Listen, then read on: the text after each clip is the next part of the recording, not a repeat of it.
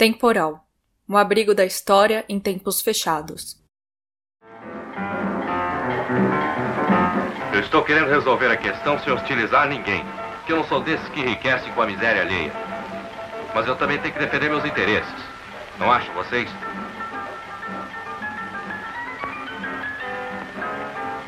Não acham vocês? Hum?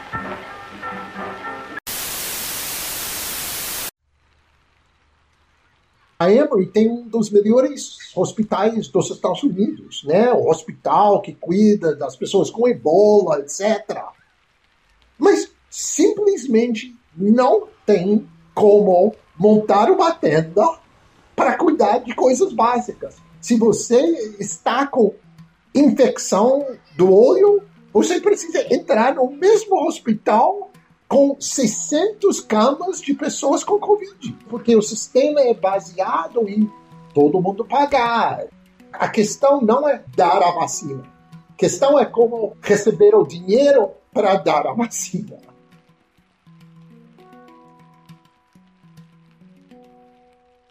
Meu nome é Jeffrey Lesser. Eu sou um historiador que quer muito ser antropólogo comecei a pesquisar no Brasil há muitos, muitos, muitos anos. Jeffrey Lesser é professor da Universidade de Emory, localizada em Atlanta, e diretor do Instituto Hale de Pesquisa Global.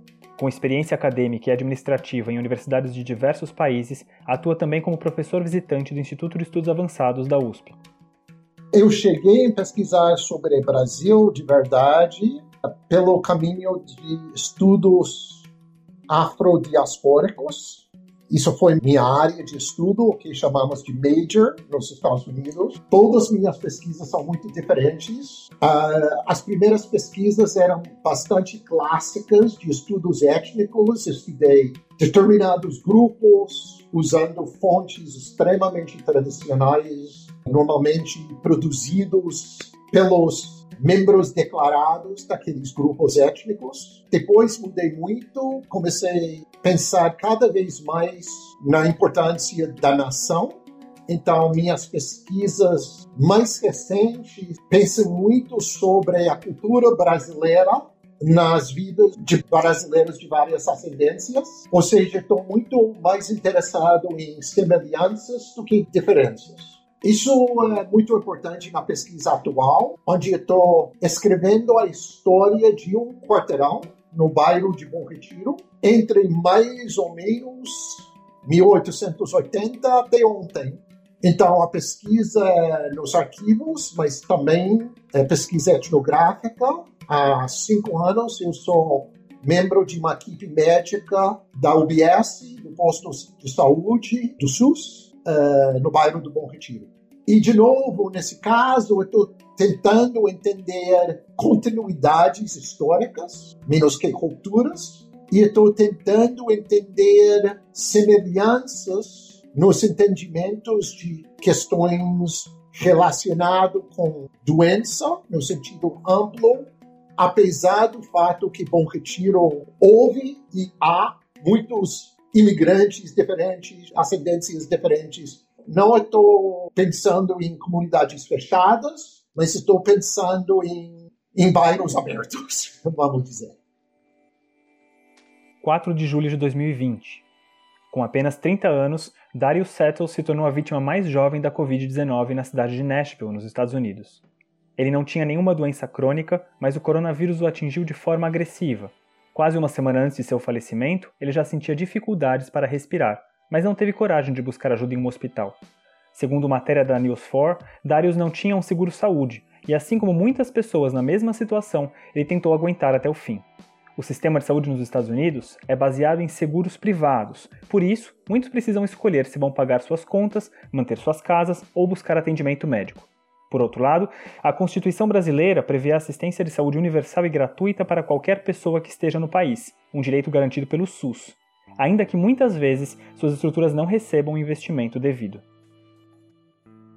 A situação é terrível nos dois países.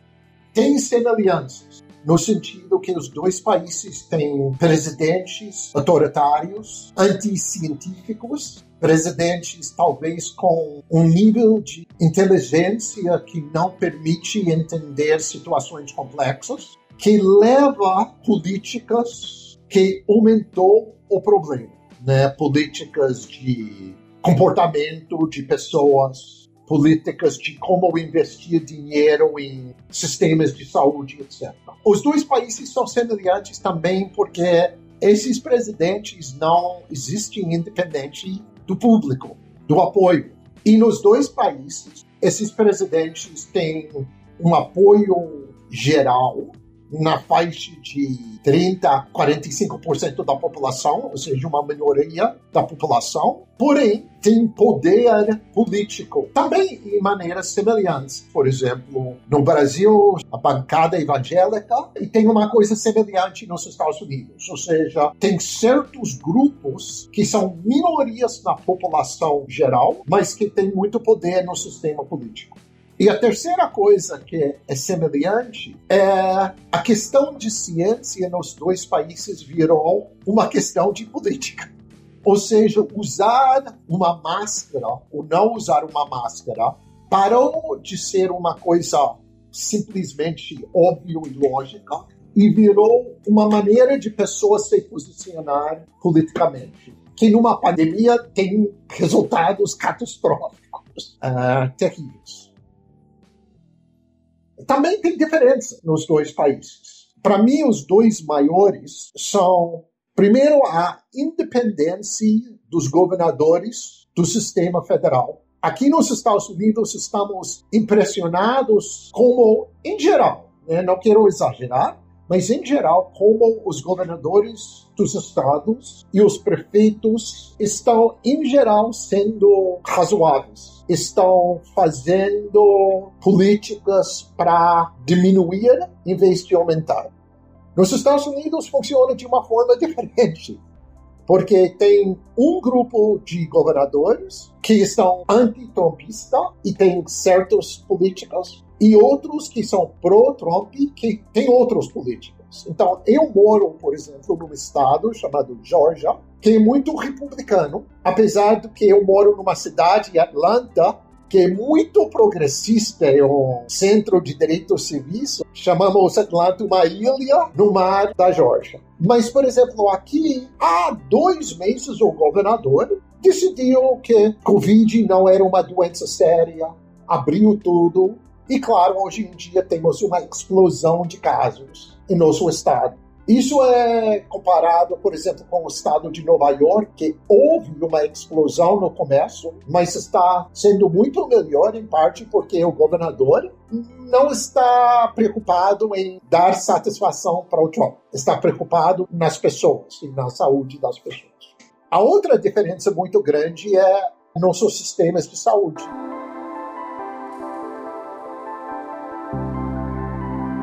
Apesar das reclamações de muitos brasileiros, tem o SUS. O SUS é interessante nesse momento por dois motivos. Primeiro, os ministros de saúde comportaram de uma maneira independente do Bolsonaro, mesmo sendo selecionado pelo Bolsonaro. Sempre falei que o nosso ministério é um time, e um time, de vez em quando, alguns jogadores são substituídos não há demérito para ninguém nesse momento. E todos torcem pelo time chamado Brasil. O Mandetta assumiu esse time conosco em janeiro do ano passado. Tenho certeza que ele fez o que ele achava que tinha que ser feito. Agora podemos perguntar, né? Por que substituir? A visão minha é um pouco diferente do ministro que está focado no seu ministério. Eu tenho que buscar aquilo que, segundo o povo que acreditou em mim, deve ser feito. Uma, a visão do Mandetta, uma visão muito boa, era da saúde, da vida. A minha, além da saúde da vida, entrava o Paulo Guedes, entrava a economia, entrava o emprego. Desde o começo eu tinha uma visão, ainda tenho, que nós devemos abrir o emprego. Para as pessoas nos Estados Unidos, isso é muito diferente, porque nossos ministros de saúde são igual Trump. Estão falando como está tudo bem. E mesmo os médicos, tipo diretores de nossa versão de Fiocruz ou assim, tem tanto medo de perder seu cargo que andam com muito cuidado quando falam sobre a Covid. É uma situação muito estranha.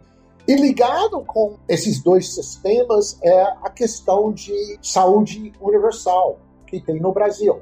Como vocês sabem, Brasil, pela Constituição de 88, define saúde como um direito humano, nem um direito civil, né? não é relacionado com brasileiros. É um direito de todo mundo.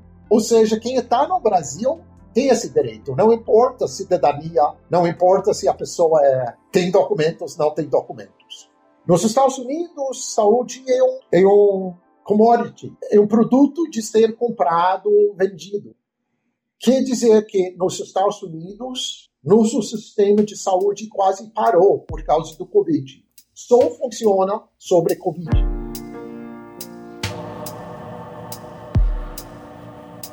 No Brasil, é impressionante para mim.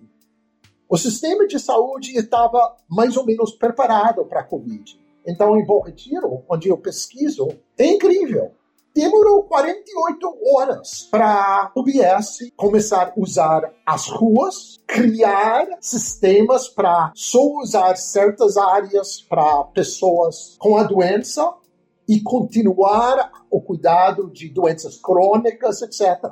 Nos Estados Unidos, ninguém mais cuida de doenças crônicas. Nos Estados Unidos, daqui um ano vamos ter uma tragédia porque pessoas têm medo de ter seus filhos vacinados. No Brasil não tem isso. Então, nesse sistema, no nível básico né, de, de, saúde familiar básica, o Brasil tem um sistema que funciona bem melhor do que os Estados Unidos por causa da independência do SUS, do sistema federal. É curioso, o que chamamos do CDC, né, Centro de Controle de Doenças, é tipo nosso Fiocruz fica aqui em Atlanta, no campus da Emory. Muitas daquelas pessoas são professores, colegas meus. E tá, não está funcionando muito bem, porque não tem independência do Trump. So, ontem Trump falou, é, não gostei que vocês estão dizendo que todo mundo deve usar máscara, eu vou tentar cortar seu orçamento. Imagina, o presidente cortando o orçamento do Centro de Controle de Doenças durante uma pandemia. No livro Coronavírus e a Luta de Classes, o pesquisador Mike Davis diz que essa crise remonta à ofensiva que levou Ronald Reagan ao poder e converteu os principais democratas em porta-vozes neoliberais. Para garantir o aumento dos lucros com a maior ocupação dos hospitais, os leitos foram diminuídos em 39% entre 1981 e 1999. Mas isso também impediu que o sistema tivesse capacidade de absorver o fluxo de pacientes durante epidemias e emergências médicas. Na virada para o século XXI, a medicina de emergência continuou a ser reduzida no setor privado pelo interesse de aumentar os lucros a curto prazo, e no setor público pela austeridade fiscal e reduções nos orçamentos destinados ao setor. Essas deficiências fiscais se agravaram ainda mais durante o governo Trump. Como resultado, há apenas 45 mil leitos de UTI disponíveis para lidar com os casos graves do coronavírus. Segundo a investigação do USA Today, apenas oito estados teriam leitos suficientes para tratar os 1 milhão de americanos com mais de 60 anos que poderiam ficar doentes com a Covid-19. Os grupos mais afetados nos Estados Unidos são pessoas de grupos minoritários, pessoas de idade e agora parece pessoas com uma certa posição política que nega a ciência, né? É muito curioso, porque tem as pessoas que não têm como evitar a doença e tem as pessoas que, por escolha, não estão evitando a doença, que não é a mesma coisa, né? E claro, igual no Brasil, as pessoas que não têm como evitar são pessoas de classes menos privilegiadas, que nos Estados Unidos, como no Brasil, tem uma ligação direta com questões de raça, etnicidade, etc. São exatamente as pessoas mais afetadas quando um governador abre um estado. E quem precisa voltar a trabalhar são pessoas que trabalham nos supermercados, nos McDonald's, diferente do que pessoas como eu, que têm um grande privilégio de trabalhar de casa. Mais do que privilégio, nossa universidade está dizendo, por favor, fique em casa. Né? Então, nesse sentido, no Brasil é igual. Né? Quando eu estou assistindo as notícias brasileiras, como eu faço todo dia, e vejo aquelas filas na Praça da Sé esperando ônibus, não penso por nenhum minuto que eles estão fazendo uma posição política pro Bolsonaro. São claramente pessoas que precisam trabalhar. Isso é, é é importante. Então, nesse sentido, a relação de classe e grupo racial étnico é muito forte. E tem uma relação entre classe social e religiosidade. Nos Estados Unidos, como no Brasil, uma das áreas onde a doença espalha muito são lugares de reza. Estou evitando a palavra igreja porque tem muitos grupos com muitos tipos de reza. Para dar assistência para os mais pobres e os mais velhos, o governo americano possui dois programas de saúde, o Medicaid e o Medicare. Até 2010, havia mais ou menos 15% da população que não tinha cobertura desses programas e de nenhum seguro-saúde. Por isso, o presidente Barack Obama criou uma lei que logo ficou conhecida como Obamacare. O objetivo era universalizar o acesso aos seguros de saúde, dando subsídios para que mais pessoas pudessem adquiri-los. Segundo a BBC, a taxa de pessoas não asseguradas caiu de 15% para 5% desde então. Ou seja, apesar de ter sido proposto como um serviço de saúde universal, por volta de 31 milhões de pessoas continuam sem nenhuma cobertura. Apesar das tentativas do Trump desmontar Obamacare, até agora não funcionou. Obamacare existe de uma certa forma e ainda funciona apesar problemas e das lutas que estão acontecendo. Nos últimos 17 anos, o programa Obamacare tem provocado estragos nas vidas de americanos inocentes e trabalhadores. Atrás de mim, temos verdadeiras famílias americanas. Ótimas famílias para se passar o tempo junto. Nós estamos sofrendo porque sete anos atrás, um pequeno grupo de políticos e interesses especiais em Washington empreenderam a estatização da saúde. Todas as promessas que os democratas fizeram para aprovar essa medida foram mentiras. Foi uma mentira grande, gorda e feia. Fat, ugly lie.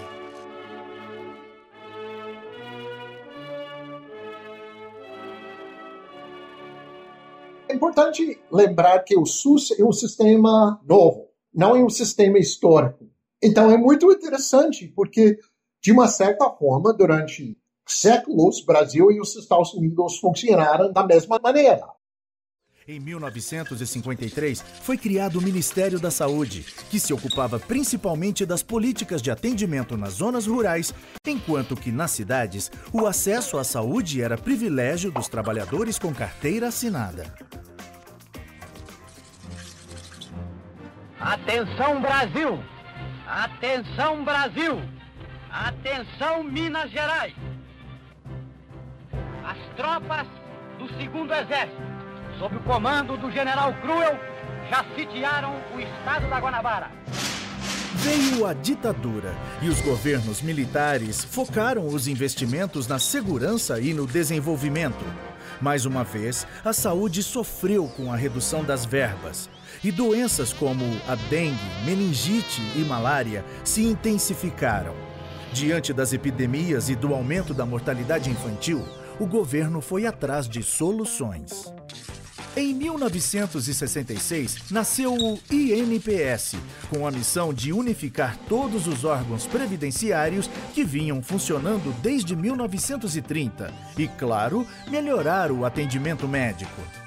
A atenção primária cada vez mais era vista como responsabilidade dos municípios e os casos complexos ficavam a cargo dos governos estaduais e federal. A piora nos serviços públicos deu força para o crescimento dos grupos privados e os brasileiros entraram na roda viva dos planos de saúde Saúde virou sinônimo de mercadoria. A oitava Conferência Nacional de Saúde, em 86, ampliou os conceitos de saúde pública no Brasil e propôs mudanças baseadas no direito universal à saúde com melhores condições de vida. A forte presença de organismos internacionais também abriu os olhos da sociedade para o valor de ações de saneamento, medicina preventiva, descentralização dos serviços e participação nas decisões. Um relatório produzido durante a oitava conferência foi tão importante que serviu de base para a elaboração do capítulo de saúde da Constituição de 88 e para a criação do SUS, Sistema Único de Saúde. Saúde, no começo, foi uma coisa dada pelos senhores dos dois países de escravidão. Houve a entrada de imigrantes que criaram novos sistemas de saúde dentro dos seus suas comunidades, etc. Mas o que é muito diferente é no Brasil, talvez pelo sistema de muitos partidos, talvez pelo sistema da educação bastante influenciada pelos franceses e menos pelos alemães e os ingleses o espectro de posições políticas entre líderes brasileiros é muito mais amplo. Eu sempre gosto de lembrar meus alunos aqui que, por exemplo, no Brasil, a Escola Superior de Guerra criou tantos comunistas como fascistas. Que Lamarca, Amano e esses membros da luta armada veio do exército, né? não veio da USP. Por que estou dizendo isso? Estou dizendo isso porque quando acabou a ditadura, os novos movimentos democráticos houve muitas mais vozes do que tem nos Estados Unidos. Ou seja, esquecendo Trump por um segundo, em geral nos Estados Unidos, a esquerda e a direita e o centro são mais ou menos igual. Não é assim no Brasil, né? A esquerda é muito diferente do que a direita. Então, o SUS vem dessa amplitude de discurso e também no Brasil, a identidade nacional é muito baseada na ideia, ficção, mas na ideia que todo mundo é classe média. E se acreditar que todo mundo está na classe média, acreditar que todo mundo tem emprego, que todo mundo tem emprego bom, que todo mundo tem acesso à educação, que todo mundo tem acesso à saúde, etc, etc. E claro, em comparação com o Brasil, é verdade mesmo. O acesso geral nos Estados Unidos é muito maior, em geral, né? não estou falando sobre saúde, do que no Brasil. Os Estados Unidos têm um sistema excelente em achar jovens brilhantes de situações difíceis, tirá-los, mandar eles para universidades e essas pessoas viram médicos, políticos, pessoas de negócios, acadêmicos, etc., e têm uma influência. Por exemplo, na Emory, onde eu trabalho, nós temos o maior número de alunos cujos pais são, pelo sistema dos Estados Unidos, pobres, de todos os 20 top, as melhores universidades. Muitas universidades da elite nos Estados Unidos, por exemplo, têm programas de bolsas para alunos DACA. DACA são os jovens imigrantes que chegaram aqui como crianças ilegalmente. São sistemas que não existem no Brasil. No Brasil, ninguém acredita que o país é classe média, ninguém acha que o país dá oportunidades para tudo, apesar de o Brasil melhorou, melhorou muito nos últimos 50 anos, mas os discursos são diferentes. Então, pessoas preocupadas com igualdade nos Estados Unidos estão preocupados muito em criar sistemas para pessoas pobres com mérito ter acesso. Mérito é muito forte no discurso dos Estados Unidos. No Brasil, a preocupação é como dar acesso à grande maioria, sem a questão do mérito. Estou falando sobre discurso. Não é uma surpresa que no Brasil houve muita mais atenção, quando voltou para a democracia, em saúde universal do que outros caminhos de acesso. Isso também é ligado com a questão racial no Brasil, né? Nos Estados Unidos, mais ou menos, o discurso oficial é pessoas têm uma raça, você pode olhar numa pessoa e saber o que é a raça, E todo mundo vai concordar sobre isso. Eu faço, por exemplo, uma experiência com meus alunos que eu levo para o Brasil. Primeiro, na Emory, andamos pela universidade e alguém vai atrás perguntando qual raça é o Jeff? Qual raça é aquela menina? Qual raça é aquele menino? E mais ou menos tem 100%. Todo mundo. Não, Jeff é X, Juliana é X, Camila é Y, Gustavo é A. Depois, vamos fazer isso quando vamos para São Paulo, né? Pá! Uma pessoa fala, é, aquele primeiro Jeff, é, ele é gordo e careca, né? Isso é, é categoria racial. Ele parece um leite com um golpe de café. Ou seja, essa linguagem, esse discurso no Brasil, é, não estou julgando, né? eu não julgo essas coisas, mas cria oportunidades e desvantagens diferentes do que nos Estados Unidos, onde todo mundo vai dizer Obama é negro, Jeff é branco. Então, nesse sentido, saúde funciona bem no Brasil, porque doente, não doente, é muito mais óbvio do que esses outros fatores que têm uma relação com saúde. Eu entendo a formação desse jeito, né? Uma, uma combinação no Brasil de um grupo intelectual com uma identidade nacional diferente e possibilidades, coisas que fecham, né, que dá ou tirar oportunidades diferentes no Brasil do que nos Estados Unidos, óbvio. Mas é interessante que tem SUS, porque ninguém ia imaginar isso pela história brasileira, vamos dizer, 1700 até 1986. Isso é uma surpresa. E virou um modelo para o mundo, né? É uma coisa interessante. É uma das áreas onde Brasil é, é número um. Eu viajo muito pelo meu cargo administrativo. E quando eu encontro pessoas e falo, ah, eu faço pesquisa no Brasil, papapá, muitas vezes não falam, ah, Brasil carnaval, ah, Brasil futebol. Falam, ah, Brasil tem aquele sistema de saúde para todo mundo, especialmente nesses países onde tem imigrantes no Brasil, né? Eu vou para a Coreia, eu vou para a China. Isso é uma das imagens, ou era, né? Talvez nos últimos três meses mudou um pouco, infelizmente.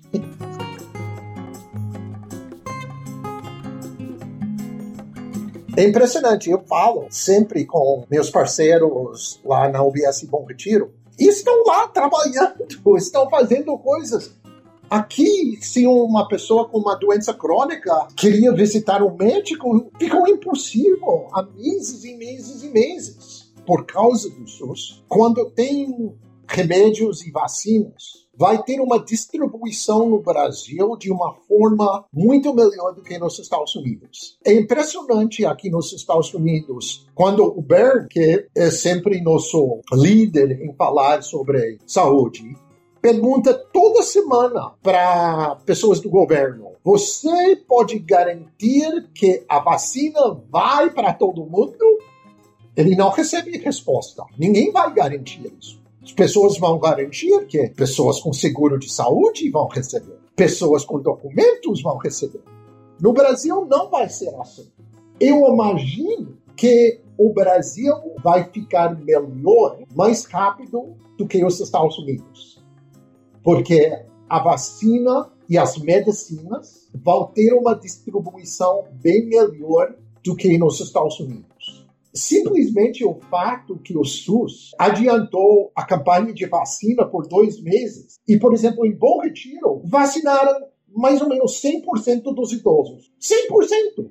Todos! Aqui, ninguém sabe o que vai acontecer. Mesmo pessoas com seguro, onde vão receber nossa vacina contra a gripe? Ninguém sabe disso. Então, nesse sentido, eu acho o Ibope do SUS vai subir, mas subir merecidamente. Vai fazer coisas que não estão acontecendo nos Estados Unidos. Claro que os Estados Unidos é um país não único, mas um dos poucos onde a saúde do povo não é considerado um direito. Dá muito medo. Por outro lado, se, se haver uma, um presidente Biden, com certeza vai ser diferente porque com certeza o presidente Trump vai usar a vacina como uma arma política. E pelo menos até agora não tem evidências que o Biden vai fazer igual. uns dois anos atrás, quando houve um problema de febre amarela no mundo. Minha família inteira achou mais fácil receber no Brasil do que aqui. É, meus parceiros lá na UBS falam: quando tem vacina, Jeff, compra passagem e vem para cá. Com certeza, o SUS está sendo melhor reconhecido pela população brasileira atualmente, exatamente porque está continuando a cuidar das pessoas. Você acabou de ouvir o temporal, e agora o temporal quer ouvir você. Vamos construir um bloco chamado Escuta Ativa ao final de cada episódio. Você pode participar mandando suas provocações, comentários e experiências nas nossas redes sociais ou e-mail. Agora vamos ouvir o que vocês mandaram sobre o episódio Pandemia nas Periferias e também sobre a Carolina Maria de Jesus. Essa foi a mensagem do Bruno Bittencourt de Osasco. Mano, que tema relevante, velho. Para mim, que meio que vivo boa parte do que ela tá falando, assim, claro, né? Não da, da parte da extrema pobreza, mas tá na minha cara, sabe? Eu abro a janela aqui, tipo, é nítido. Eu vou em qualquer lugar, eu, eu vejo muito do que ela citou, assim. A questão da desigualdade, da falta de políticas públicas, né, voltadas para essa galera. E é um tema de muita relevância, porque a galera tem que saber. Eles acham que, tipo, o Bolsonaro tá dando 600 reais, né? Ninguém nem entende, tipo, a luta que tem por trás disso, e nem que não que, tipo, não é ele que tá dando. E é um livro, tipo, muito necessário, assim, pra gente conseguir levar o dia a dia. Apesar de todas as dificuldades, ela ainda conseguiu encontrar alegria em alguns momentos. Uma cena que você olha assim, tipo, mano, é muito sofrida e tal. Também queremos compartilhar com vocês uma sugestão da nossa editora Lana. Ela nos apresentou a Rádio Bitita, um projeto incrível dos professores do EJA da Escola Municipal Infante Dom Henrique, que fica em São Paulo a rádio se tornou um meio para manter a comunicação com os alunos durante o isolamento social. Os professores propuseram recentemente mudar o nome da escola para Carolina Maria de Jesus, mas a ideia foi vetada. Então, deram o nome de Rádio Bitita para o seu projeto, já que Bitita era o apelido de Carolina. Aqui vai uma palhinha do trabalho deles. Nós já estamos há quatro meses em aulas remotas e a escola está fazendo muita falta.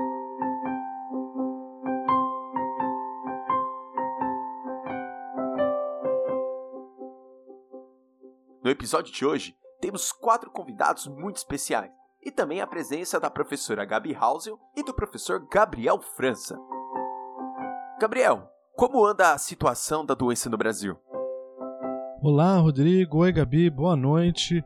Boa noite a você que está ouvindo a Rádio de Bitita. A situação da Covid no Brasil não anda nada boa, não. Nos últimos dias, registramos a pior semana de mortes desde o início da pandemia.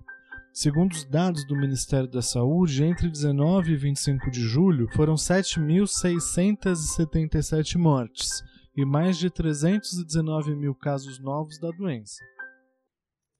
Você pode encontrar os links para a Rádio Bitita no nosso Twitter ou Instagram.